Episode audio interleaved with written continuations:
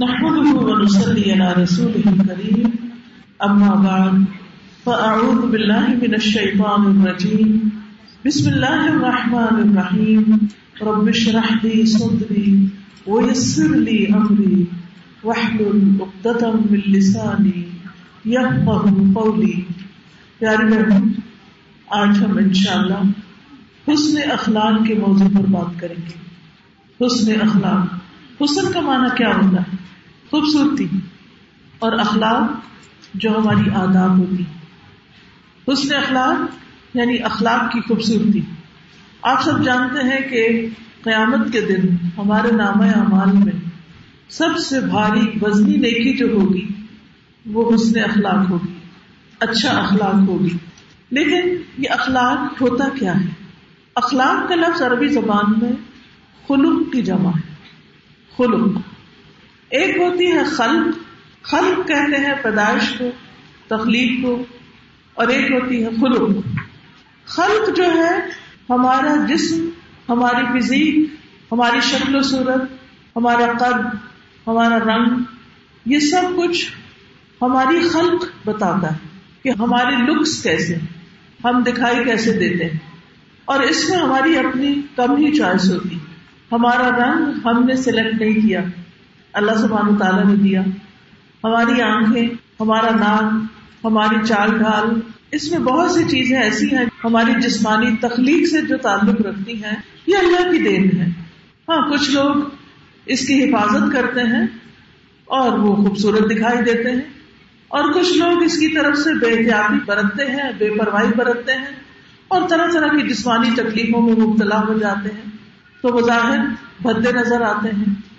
لیکن اس کے باوجود صرف خلق یا انسان کی شکل و صورت اسے خوبصورت نہیں بناتی، بلکہ اصل خوبصورتی انسان کے اندر اس کی خلق سے آتی، اس کے اخلاق سے آتی، اس کی اچھی عادات سے آتی۔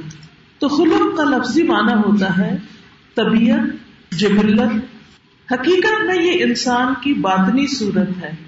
ایک انسان کا ظاہر ہوتا ہے اور ایک انسان کا باطن ہوتا ہے۔ تو یہ انسان کی باطنی صورت ہے۔ اندر کیا ہے انسان؟ ہم اصل میں کیا ہے اس سے مراد انسان کا نفس ہوتا ہے۔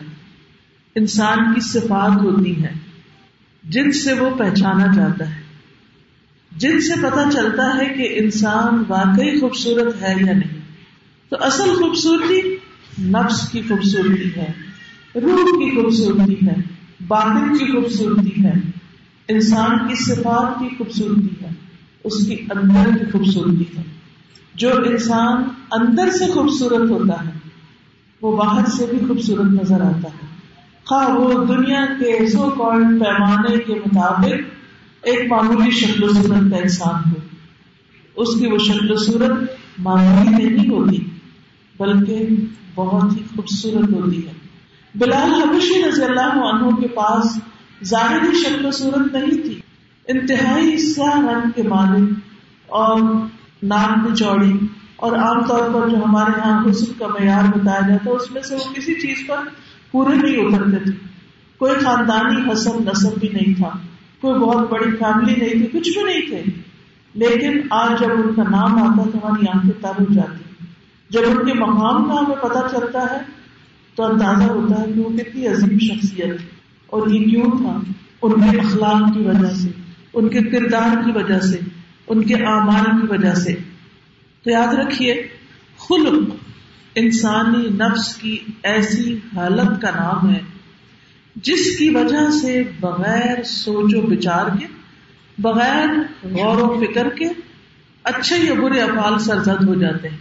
یعنی جو ہم اندر ہوتے ہیں جتنی ہماری اندرونی میچورٹی ہوتی ہے، خوبصورتی ہوتی ہے، اس کے مطابق ہر چیز ظاہر میں بھی ہماری عادات ویسی ہی ہونے لگتی کچھ چیزیں ہوتی ہیں جو ہم بہت سوچ سمجھ کے اپنے آپ کو کنٹرول کر کے کر رہے ہوتے ہیں۔ لیکن کچھ چیزیں ایسی ہوتی ہیں کہ جو ہم لاشعوری طور پہ کر رہے ہوتے ہیں۔ مثلاً، میں نے بات کرتے کرتے اپنا ہاتھ ہلایا۔ اب یہ ہاتھ یہاں تک ہلا، یہاں تک گیا، یہاں تک گیا۔ یہ عموماً سوچ سمجھ کے نہیں اٹھایا جاتا۔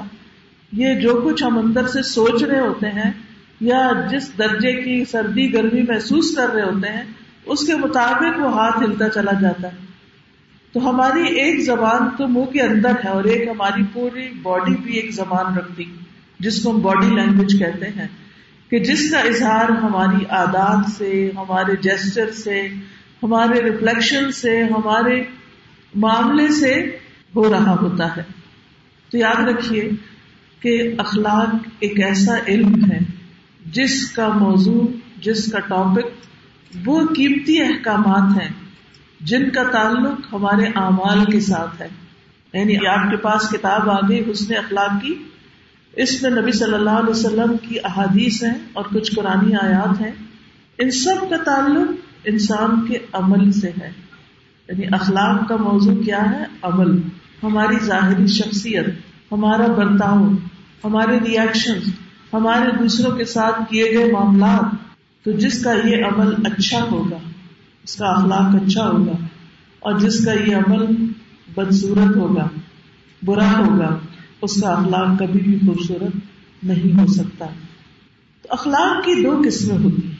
ایک جو قدرتی طور پر عادات ہمارے اندر ہوتی آپ نے دیکھا ہوگا کہ آپ کے سب بہن بھائیوں کی عادتیں مختلف ہیں۔ آپ کے سب بچے آپ کے پیدا کیے ہوئے ہیں۔ آپ کے گھر میں آپ کے ہاتھوں پلے ہیں، لیکن ہر ایک کی عادت فرق ہے۔ ہر ایک کا مزاج فرق ہے۔ ہر ایک کے ریئیکشن فرق ہے کیوں؟ اس لیے کہ وہ ایک خاص طریقے پر پیدا ہوئے۔ وہ عادتیں وہ ساتھ لے کر آئی ہیں۔ یہ ان کی نیچرل طبیعت ہے۔ یہ ان کی طبیعت میں ہے۔ تو یہ فطری مزاج ہوتا ہے جو اللہ تعالیٰ نے ہر ایک کا مختلف رکھا ہوتا ہے۔ مثلاً آپ نے دیکھا ہوگا کہ کچھ بچے چھوٹی چھوٹی بات پر رونے لگتے ہیں وائن کرتے رہتے ہیں۔ کچھ چھوٹی سی چیز سے ڈر جاتے ہیں، بزدل ہوتے ہیں۔ حتیٰ کہ چھوٹی سی آواز بھی ان کو اتنا ڈرا دیتی کہ آپ نے دیکھو کہ بعض بچے ذرا سی آواز ایسی سنے چیخ داڑ مچا دیتے تو یہ قدرتی ان کے اندر ایک ٹینڈنسی ہوتی ہے کہ وہ مختلف چیزوں سے کس طرح ریئیکٹ کر رہے ہوتے ہیں۔ یہ بالکل ایسا ہی ہے جیسے کچھ بچے صحت مند سلامت پیدا ہوتے ہیں اور کچھ بچے الرجیز لے کے پیدا ہوتے ہیں اور وہ پیدا ہوتے ہی طرح طرح کی بیماریوں کا شکار ہوتے ہیں۔ تو ان چیزوں کی جو ہمارے ساتھ آتی ہیں، مثلاً بیماریاں اگر پیدائش کے ساتھ ہی ہمیں مل گئی تو پھر کیا کرتے ہیں ماں باپ؟ کسی بھی چلڈرن وارڈ میں چلے جائیے کسی بھی ہاسپٹل میں کسی بھی پیڈیٹریشن کے پاس چلے جائیے تو آپ کو بے شمار ایسے بچے نظر آئیں گے کہ جو بائی برتھ یعنی ان کے اندر بورن ڈیفیکٹس تھے یا پھر ان کے اندر ایسی ایسی بیماریاں تھیں کہ جو دنیا میں ماں کے پیٹ سے باہر آنے کے بعد نہیں ان کو لگی پہلے سے ہی لگی تھی یعنی پیدائش کے ساتھ ہی ان کے ساتھ آ گئی تھی۔ تو پھر کیا کرتے ہیں لوگ؟ ان بیماریوں کا علاج کرتے ہیں یا پھر کہتے ہیں، بس اب ہمارا کیا قصور، یہ تو اس کی قسمت میں تھا۔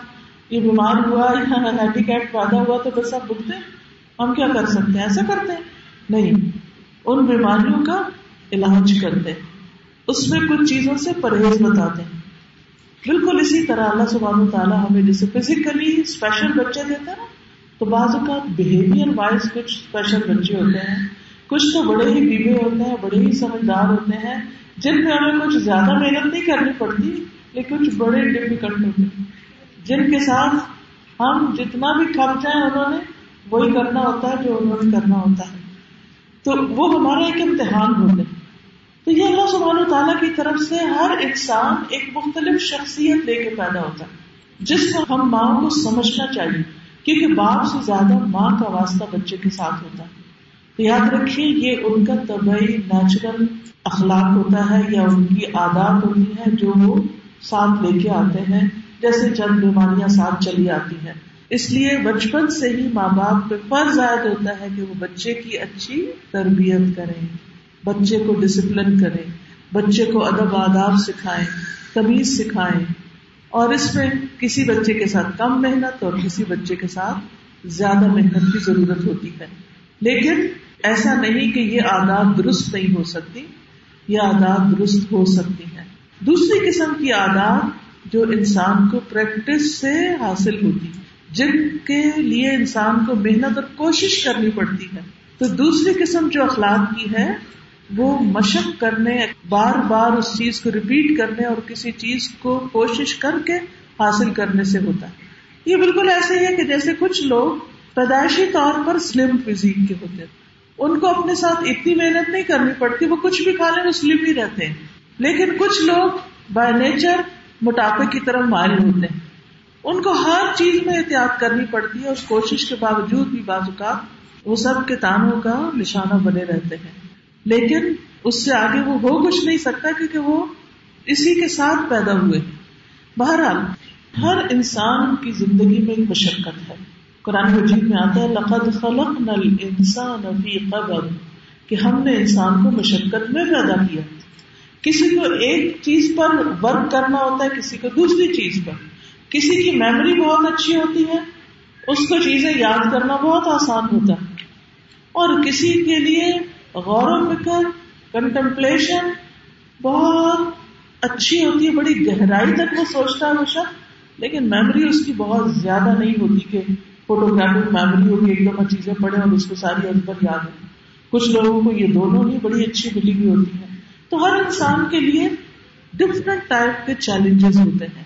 تو یاد رکھیے کہ جو ہمارا اخلاق ہے، یا ہماری عادات ہے یا ہمارے لوگوں کے ساتھ معاملات ہیں، ان کو خوبصورت بنانے کے لیے بھی ہمیں کوشش کرنی ہوتی ہے۔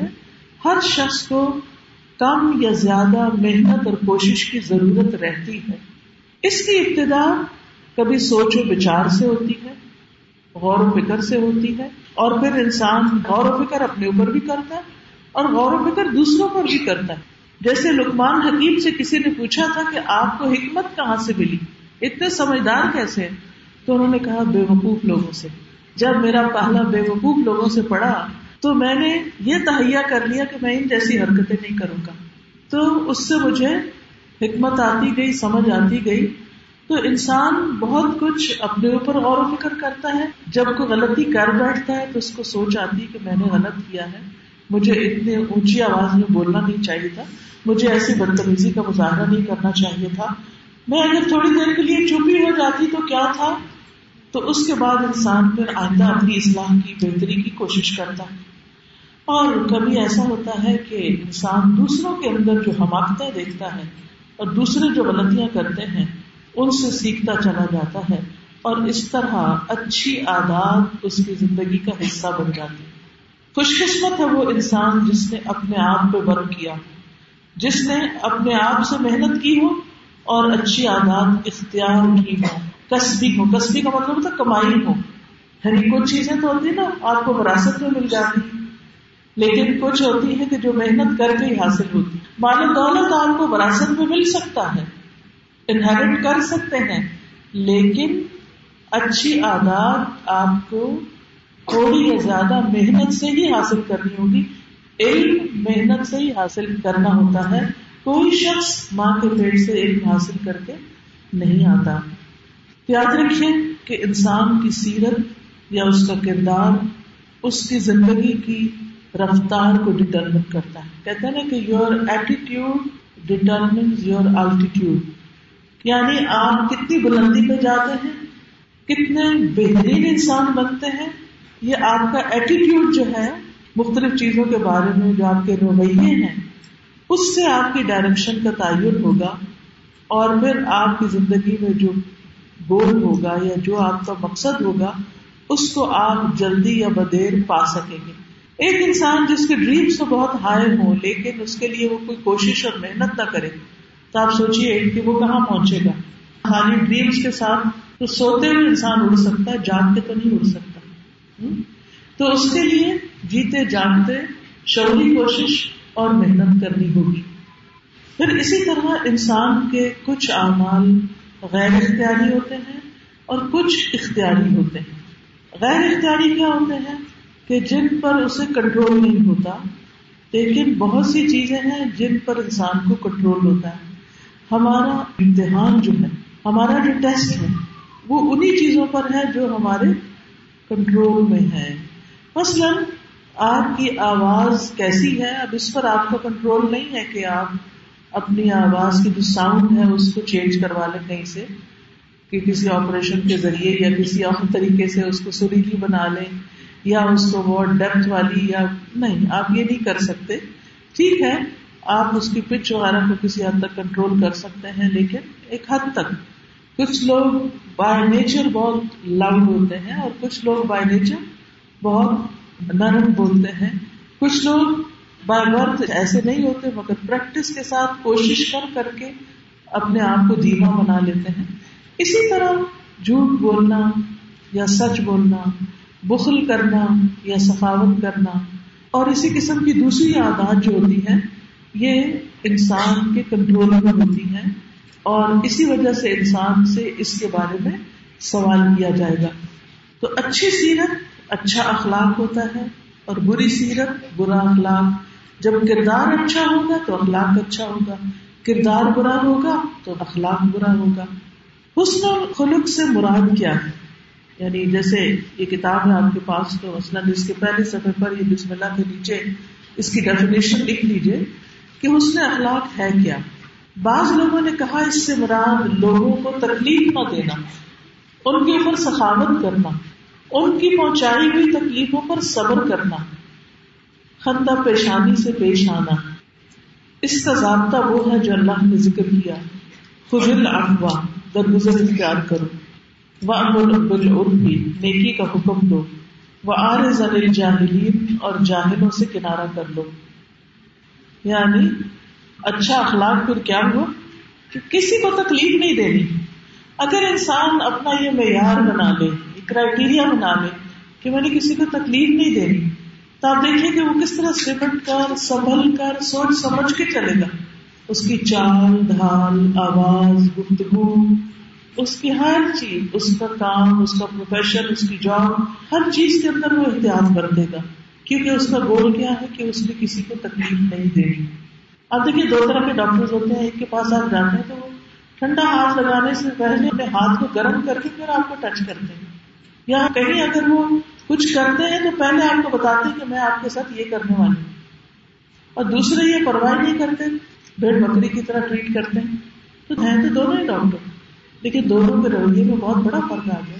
ایک نے فائدہ پہنچانے کے لیے آپ کے ساتھ نرمی سے معاملہ کیا اور دوسرے نے آپ کو فائدہ دینے کے لیے آپ کے ساتھ سختی سے معاملہ کیا اور فرق یہیں سے دونوں کے معاملے اور رویے سے ہو جائے گا۔ تو ہم سب بھی اگر چاہتے ہیں کہ ہمارا اخلاق اچھا ہو تو پہلی چیز، پہلا ریزولوشن اپنے ساتھ کیا بنائے کہ میں نے کسی کو تکلیف نہیں دینی۔ نہ ہاتھ سے، نہ زبان سے اور نہ اپنی کسی جسٹر سے۔ دوسری چیز دوسروں پہ سخاوت کرنی دینے والا بننا ہے۔ چاہے سلام ہو، چاہے اسمائل ہو، چاہے مان ہو، چاہے علم ہو، چاہے اچھا مشورہ، کسی بھی طرح کسی کی کوئی ہیلپ ہو، میں نے دینا ہے، دینے والا بننا ہے۔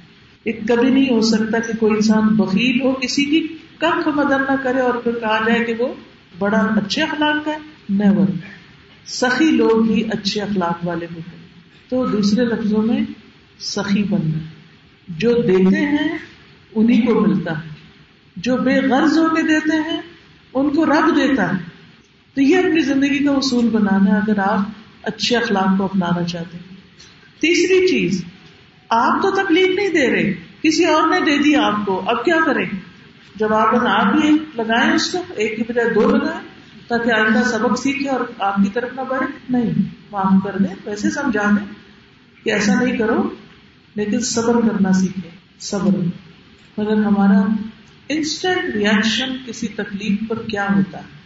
گاڑی چلاتے ہوئے ذرا سی کوئی چیز مرضی کے خلاف ہو جائے تو اپنی سیٹ پر بوائل ہونے لگتا ہے۔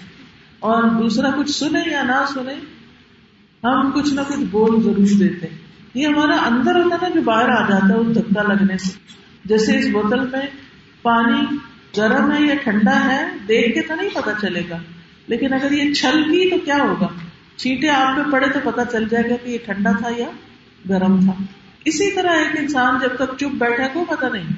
سب اپنی اپنی گاڑیوں میں ڈمیوں کی طرح جا رہے کوئی پتا نہیں۔ لیکن ذرا سی مرضی کے خلاف بات ہوئی تو پتا چل گیا، چہرے کی تیوریوں سے یا فوٹو کے ہلنے سے یا کسی طرح کے بھی اشارے سے سمجھ آ گئی کہ یہ کیسا انسان ہے۔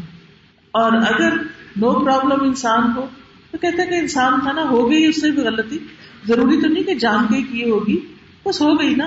نو پرابلم یہ کہہ کے وہ آگے چلا جاتا ہے۔ اپنے آپ کو بھی ٹھنڈا رکھتا ہے اور دوسرے کو بھی پریشانی سے بچاتا ہے۔ دوسرے کو بھی تکلیف نہیں دیتا۔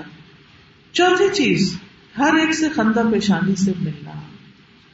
یعنی اپنا ہو یا پرایا ہو، جانتے ہو یا نہ جانتے ہو، ہر ایک سے اسمائل کر کے بات کر کیونکہ سارے اللہ کی مخلوق ہے نا۔ اللہ کے بندے ہیں۔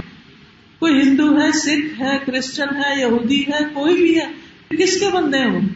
کوئی گورا ہے، کالا ہے، کس کی شکل کیسے ہے، کس طرح ہے، کس نے بنایا اس کو؟ اللہ نے بنایا جب آپ یہ سمجھ کے سب سے معاملہ کریں گے نا، یہ میرے پیارے رب کی مخلوق ہے۔ یاد رکھیں، کتے کے پاس سے بھی گزریں گے تو اس کو بھی اسمائل دیں گے۔ پھر آپ ڈسکریمنیشن نہیں کریں گے۔ ہاں ٹھیک ہے، اس کی رال سے بچیں گے، لیکن اس کو پتھر مار کے نہیں گزریں گے۔ اللہ کی کسی مخلوق کو بھی تکلیف نہیں دیں گے۔ کیونکہ میرے رب نے بنائی نا، کسی کام سے ہی بنائی ہوگی۔ تو مقصد ہوگا اس کا۔ تو مجھے ان چیزوں سے نفرت کرنے والا بنا کے نہیں بھیجا گیا۔ اسی طرح اگر کوئی انسان بہت ہی برا ہے، اگلا سوال اب آپ کا یہ ہوگا، کہ آپ کہتے ہیں کہ کسی سے نفرت نہ کرو، تو پھر کئی لوگ تو بہت ہی برے ہوتے ہیں ان سے بھی نفرت نہ کرو۔ ان کی برائی سے نفرت کریں، نہ کہ انسان سے۔ کیونکہ اگر انسان سے نفرت ہوگی تو آپ اس کی اصلاح کے لیے کوشش نہیں کریں گے۔ پھر آپ اس سے کٹ آف کر لیں گے۔ آپ اس سے منہ موڑ لیں گے۔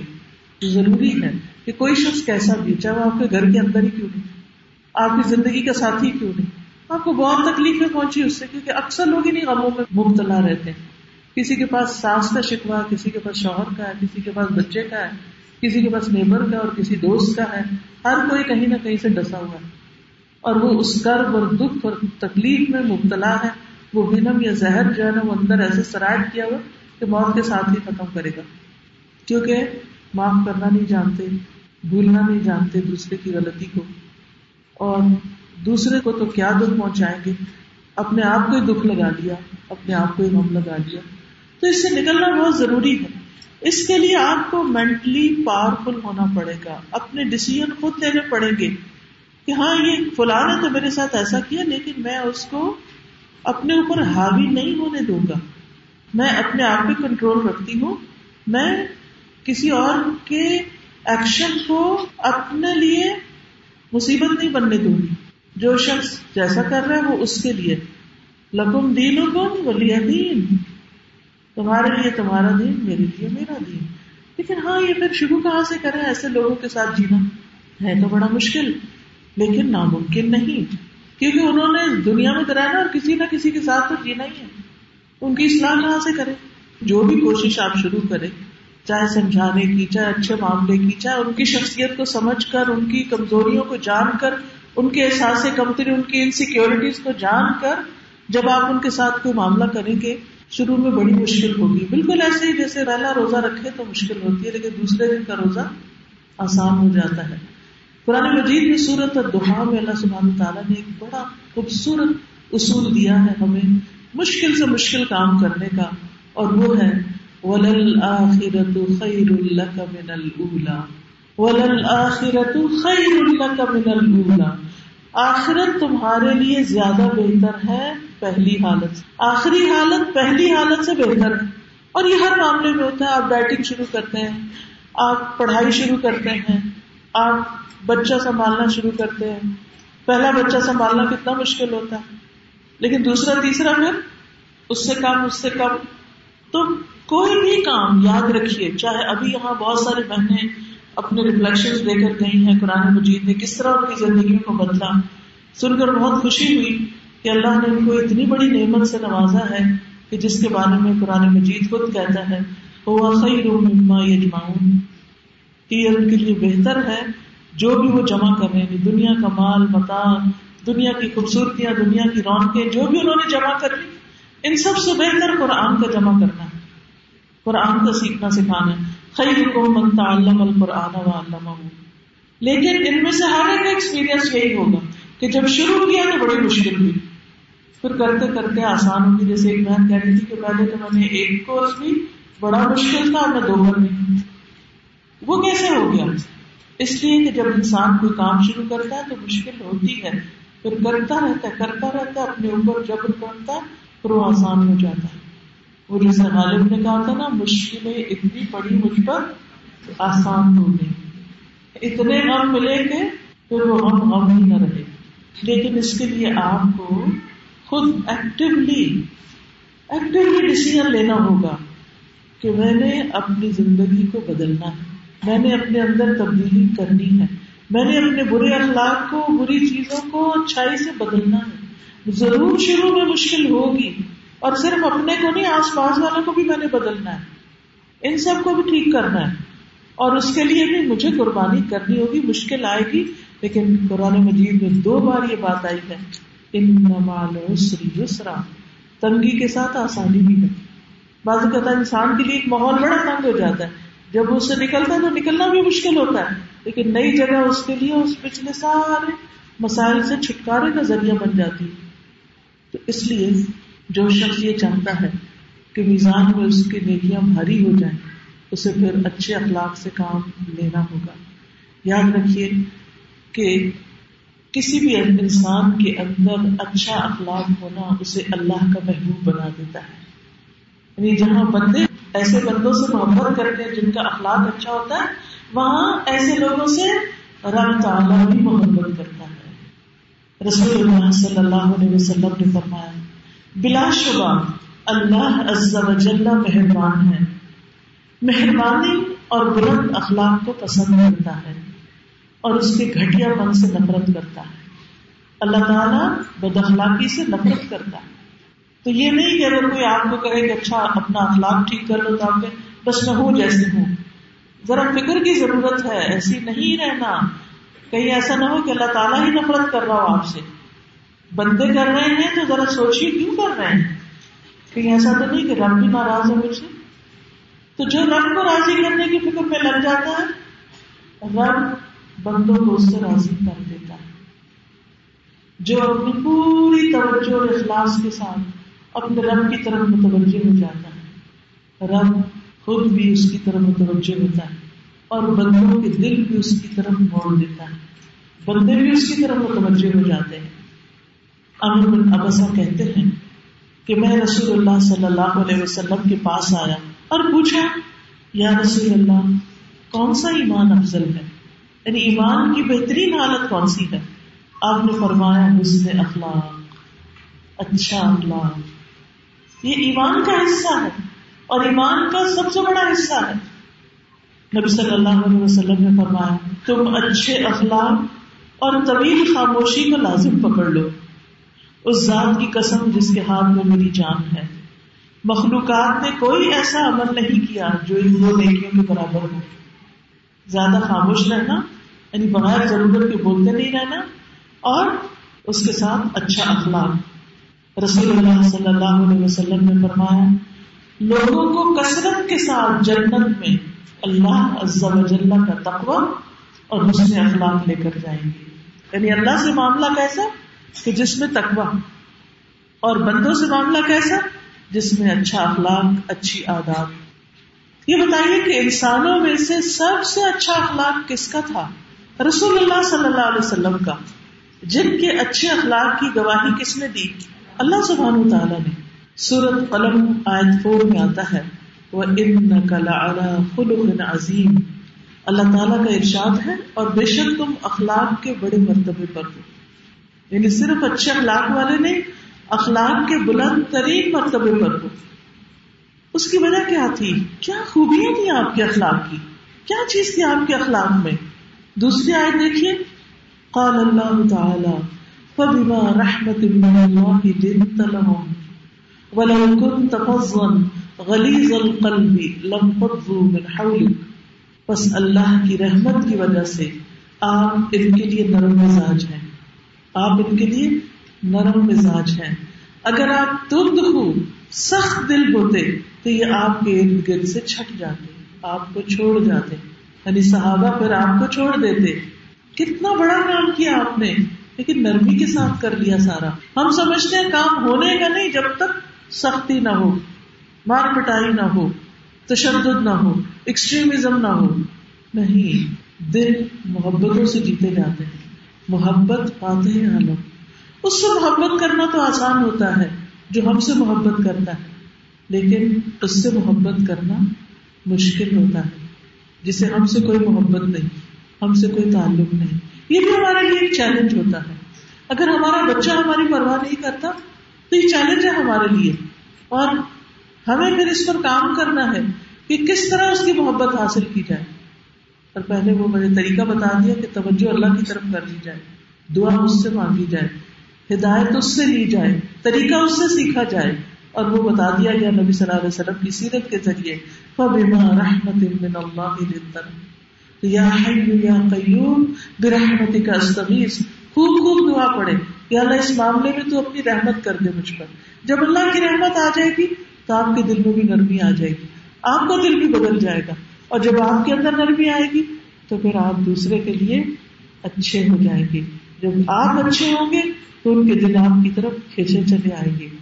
تم دکھو سخت مزاج، غلیظ القلب، سنگ دل انسان سمجھتے ہیں ہم بہت پاورفل ہیں یا سمجھتے ہیں کہ ہمارا بڑا روگ ہے یہ سب مصنوعی روگ ہے دلوں میں آپ راج نہیں کرتے۔ اگر نبی صلی اللہ علیہ وسلم کے اندر یہ سختی ہوتی تو آپ کو بتایا گیا کہ لوگ آپ سے بھی بھاگ جاتے۔ سوچئے، آج لوگ دین والوں سے کیوں بھاگتے؟ کیوں بھاگتے؟ ان کے برے اخلاق کی وجہ سے۔ پڑھ تو انہوں نے بہت کچھ لیا، رٹ بھی لیا، سب کچھ کر لیا، لیکن وہ اخلاق نہیں اپنایا۔ اخلاق تو سراسر عملی کا نام ہے۔ یعنی آپ قرآن پڑھتے تو آپ اس کی تجویز تلاوت، ترجمہ اور فکر سب کچھ کر لیا آپ نے۔ بہت کچھ آپ کو پتا چل گیا۔ لیکن جب وہ آپ کے ظاہر میں نظر نہیں آیا تو بات نہیں بنی۔ مقصد حاصل نہیں ہوا۔ تو حسن اخلاق، علم حاصل کرنے کا نام نہیں۔ حسن اخلاق عمل سے اپنے رویے بہتر بنانے کا نام۔ اللہ سبحانہ تعالیٰ نے نبی صلی اللہ علیہ وسلم کو اچھے اخلاق کا حکم دیا اور اس کے لیے حکم کیا دیا؟ خود الفواہ درگزر اختیار کیجیے نیکی کا حکم دیجیے وہ آر زمین جاہلین جاہلوں سے درگزر کر جائیے۔ پہلی حدیث ہے اس میں ان انس بن مالک، ان ابي هريره ان رسول الله صلى الله عليه وسلم قال، انما بعثت لاتمم صالح الاخلاق رواه البخاري سیدنا ابو حرارہ رضی اللہ عنہ سے روایت ہے کہ رسول اللہ صلی اللہ علیہ وسلم نے فرمایا، بے شک میں اچھے اخلاق کی تکمیل کے لیے بھیجا گیا۔ یعنی نبی صلی اللہ علیہ وسلم کو کیوں بھیجا گیا؟ تاکہ آپ لوگوں کے اندر اچھا اخلاق پیدا کریں۔ اچھے اخلاق کی تکمیل کے لیے آپ بھیجے گئے تو گویا آپ کی امت کو پھر کیسا ہونا چاہیے؟ سب سے اچھے اخلاق والا۔ کہ کوئی بھی دیکھے تو کہے، یہ محمد صلی اللہ علیہ وسلم کی امت ہے۔ ان کے اخلاق بہت اچھے ہوتے ہیں۔ یہ آپ کی پہچان ہو جائے۔ تب آپ صحیح امتی ہیں۔ اور اگر یہ پہچان نہیں، لوگوں کے ساتھ معاملہ ہمارا درست نہیں، تو پھر ہم اپنے دین کی صحیح نمائندگی نہیں کر رہے۔ اگلی حدیث ہے سیدنا انس بن مالک رضی اللہ عنہ سے روایت ہے کہ رسول اللہ صلی اللہ علیہ وسلم لوگوں میں سب سے زیادہ اچھے اخلاق کے حامل تھے۔ حضرت عاشا نے آپ کے اچھے اخلاق کی کیسے تعریف کی؟ کان خلق قرآن کہ آپ کا اخلاق قرآن تھا۔ اس سے یہ بات پتہ چلتی ہے کہ جب تک قرآن نہ پڑھا جائے، اخلاق اچھا نہیں ہو سکتا۔ یعنی سمجھ کے پڑھنا مراد ہے۔ آج اللہ کا شکر ہے کہ ہم سب خود بھی عربی میں قرآن پڑھنے کی کوشش کرتے ہیں، بچوں کو بھی مسجدوں میں لے جاتے ہیں، ان کو بھی پڑھواتے ہیں۔ اللہ تعالیٰ سب کی کوشش قبول کرے، ماں باپ کی جو چھوڑ کے آتے ہیں، تکلیف اٹھاتے ہیں، بچوں کی جو محنت سے پڑھتے ہیں، استادوں کی جو محنت سے پڑھاتے ہیں، بہت ساروں کی کوشش شامل۔ لیکن یاد رکھیے، کام پورا نہیں ہوا۔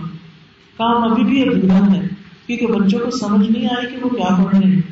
اس لیے میری ریکویسٹ یہ ہے کہ زیادہ سے زیادہ ایسے قرآن ٹیچر پیدا ہوں کہ جو لوگوں کو قرآن سمجھائیں بھی صرف پڑھائے نہیں سمجھائے بھی قرآن صرف پڑھیے نہیں سمجھیے بھی، تاکہ اس کا اصل مقصد پورا ہو۔